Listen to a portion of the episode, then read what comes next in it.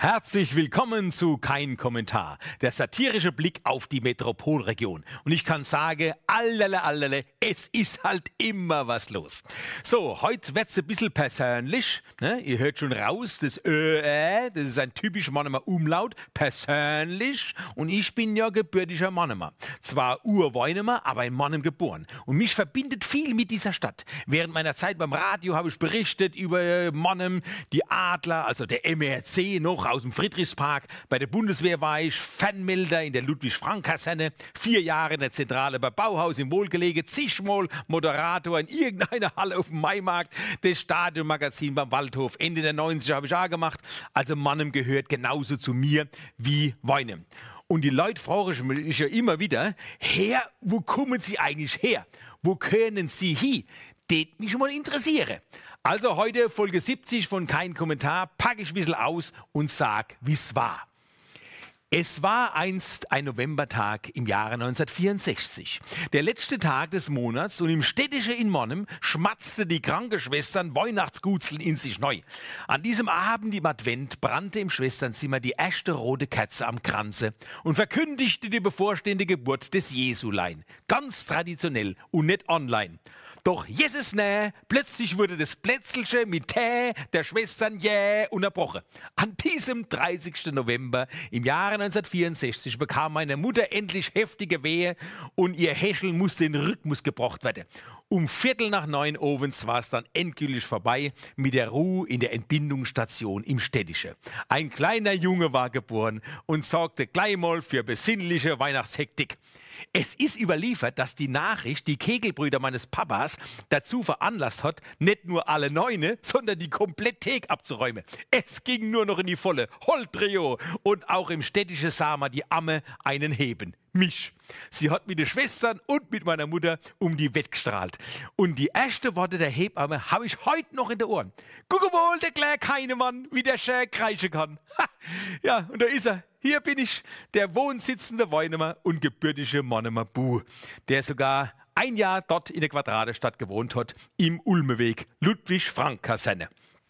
Und eines will ich gleich mal klarstellen. Als ich auf die Welt gekommen bin, habe ich nur deshalb so gekriegt, weil mich die Hebamme gleich ans Fenster gehalten hat mit den Worten, ach Gott, bist du ein schönes Bibele. Guck mal da draußen, das ist die Kurpfälzer Wunderwelt. Unser Mannem, ist es nicht schön? Und was habe ich als erstes gesehen? Der Hauptfriedhof. Ah, der muss doch kreischen. Also, ich sag euch, wenn du im Klinikum in der Entbindungsstation ein Fenster, hin raus hast, musst du als Säugling hart gesotten sein, damit du diesen ersten Blick überhaupt überlebst. Städtisches und Friedhof, erstes Haus und letztes Haus. Luftlinie 150 Meter. Nirgendwo in Deutschland liegt auf die Erde komme und unter die Erde komme so dicht beisammen als wie in Monnem.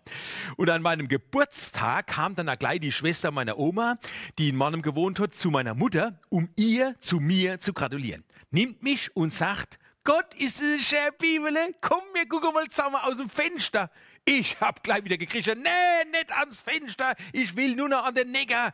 Aber sie hat mich nicht verstanden. Hä? Als ans Fenster gehalten, Blick auf den Friedhof. Ich hab gekriegt, mir sind die Aare rausgequollen, die Äderscher sind geplatzt, die Halsschlagader war so dick wie die Nadelschnur. Ich hab mir verzahnt das Wippbändele, das hellblaue, mit meinem Namen vom Speckärmchen gerissen. Dann sagt die glatt, ach Gott, ein schöner Grischer ist er. Man meint grad, der kommt aus dem Palz. Moment, die Pals ist schön zum Schoppenpetze und der Blick in die Toskana der Metropolregion ist auch schön. Auch einmal eine Woche dort, aber wohne lieber in der Stadt. Und wenn schon keine kleine Großstadt wie Monnem, dann wenigstens eine große Kleinstadt wie Weinem.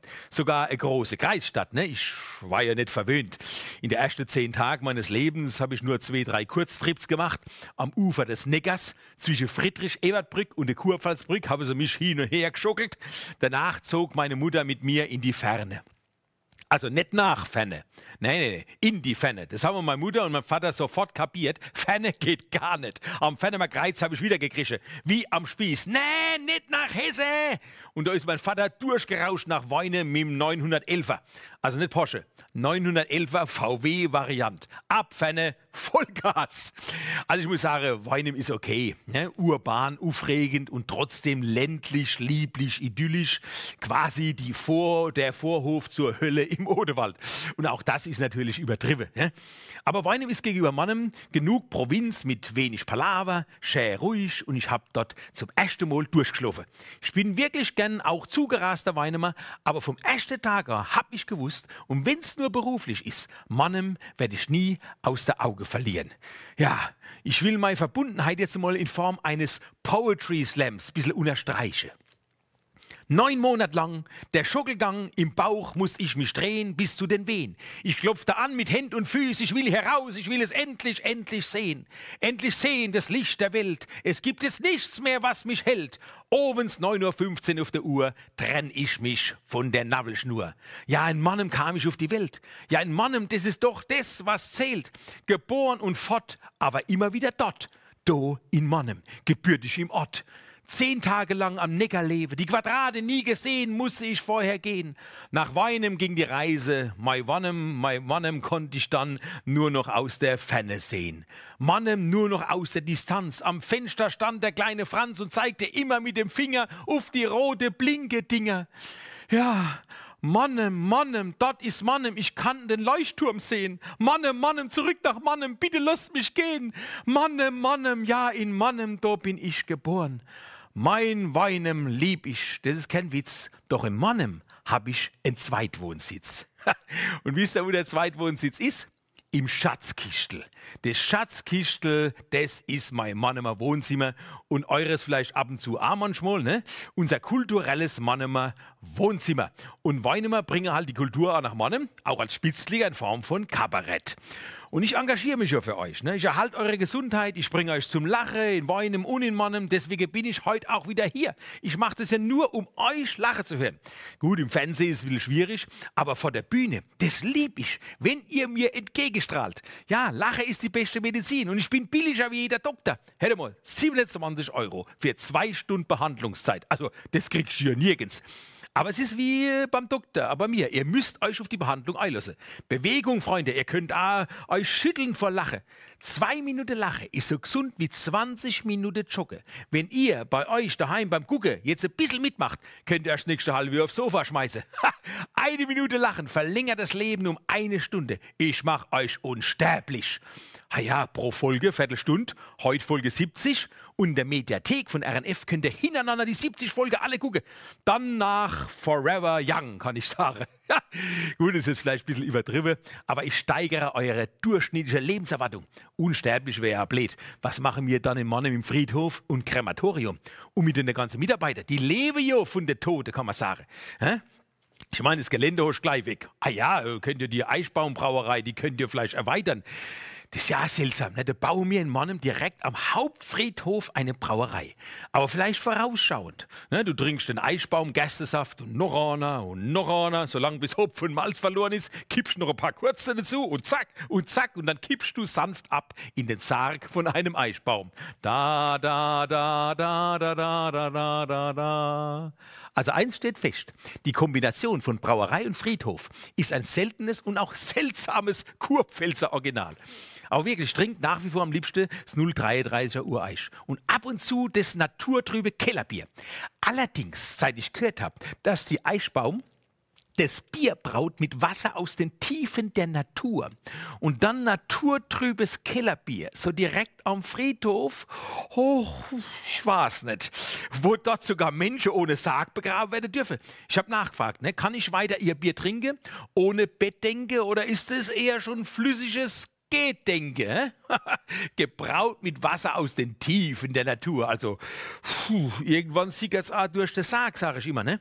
Also, das Naturtrübe geht ja gar nicht mehr an mich. Also, ich bleibe einfach beim Ureich und das lasse ich nochmal daheim durch einen Kaffeefilter in eine Bierkrug laufen. Melita Ureich, das ist dann mein Filterpilz.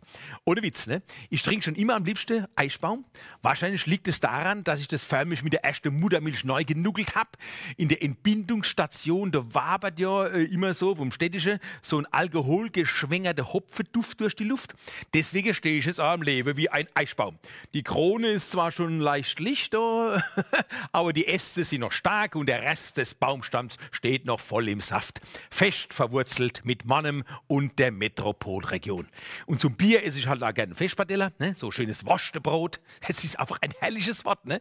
Wurstebrot, nicht Wurstbrot. In Mundart, Wurstebrot. Da geht's auf die Gosch. Da kannst du die Scheibe gleich ein bisschen dicker schneiden. Ja, noch ein paar Gürkchen dazu und natürlich Senft. Ja, natürlich, wir essen Senft mit M und F. Oh, jetzt ein bisschen feucht am Bildschirm an. Müsst ein bisschen abputzen da haben, ne? damit ihr Glas seht. Ja, aber egal. Waschte Brot mit Senft und dazu ein Pilz. Gerade jetzt an lauen Sommerabenden. Besser geht's nicht. So, Jetzt habt ihr ein bisschen Eindruck äh, gekriegt von mir in den gebürtigen Mannemer und wohnsitzenden Weinemer. Vielleicht gibt es ab und zu in der nächsten Folge noch ein bisschen was Persönliches. Mal gucken. So, jetzt habe ich noch eine Meldung für euch. Die hat mich die letzte Woche doch äh, sehr berührt, muss ich sagen. Die Römer haben die Metropolregion ja geprägt, das wisst ihr. Das sieht man an der Römerstadt Ladeburg, die Altstadt mit den vielen Gasse und den Pflastersteine, die Villa Rustica in Hirschberg, diese Mauerreste einer römischen Villa und, und, und. Und das Kochen mit Tontöpfe hat sich sogar bis heute erhalten in Form des Römertopfes. Jetzt höre ich die Schreckensmeldung diese Woche, Römertopf hat Insolvenz angemeldet. Was, hab ich gesagt, erst die Weggläserpleite vor 14 Tagen, Tupperware taumelt auch Richtung Abgrund und jetzt der Römertopf, die Sauerkasche im Wegglas. Ich habe es ausprobiert, kannst nicht mehr äh, so essen, aber für den Ruhmtopf gehen sie noch. Das habe ich euch letztes Mal erzählt. Ne? Aber der Römertopf war auch ein tolles Kochgerät für meine Mutter. Saftiger Braten mit schöner Zwiebel, Karotte, Lauchsoße und der Knaller Braten ohne Fett. Bekömmlich braten, schmoren, kochen und sogar backen mit dem Römertopf. Meine Mutter hat ja Haushaltswarengeschäft gehabt ne? und den Römertopf verkauft und guckte mal, was ich gefunden habe. Guckt euch das an. Ist nicht der Hammer?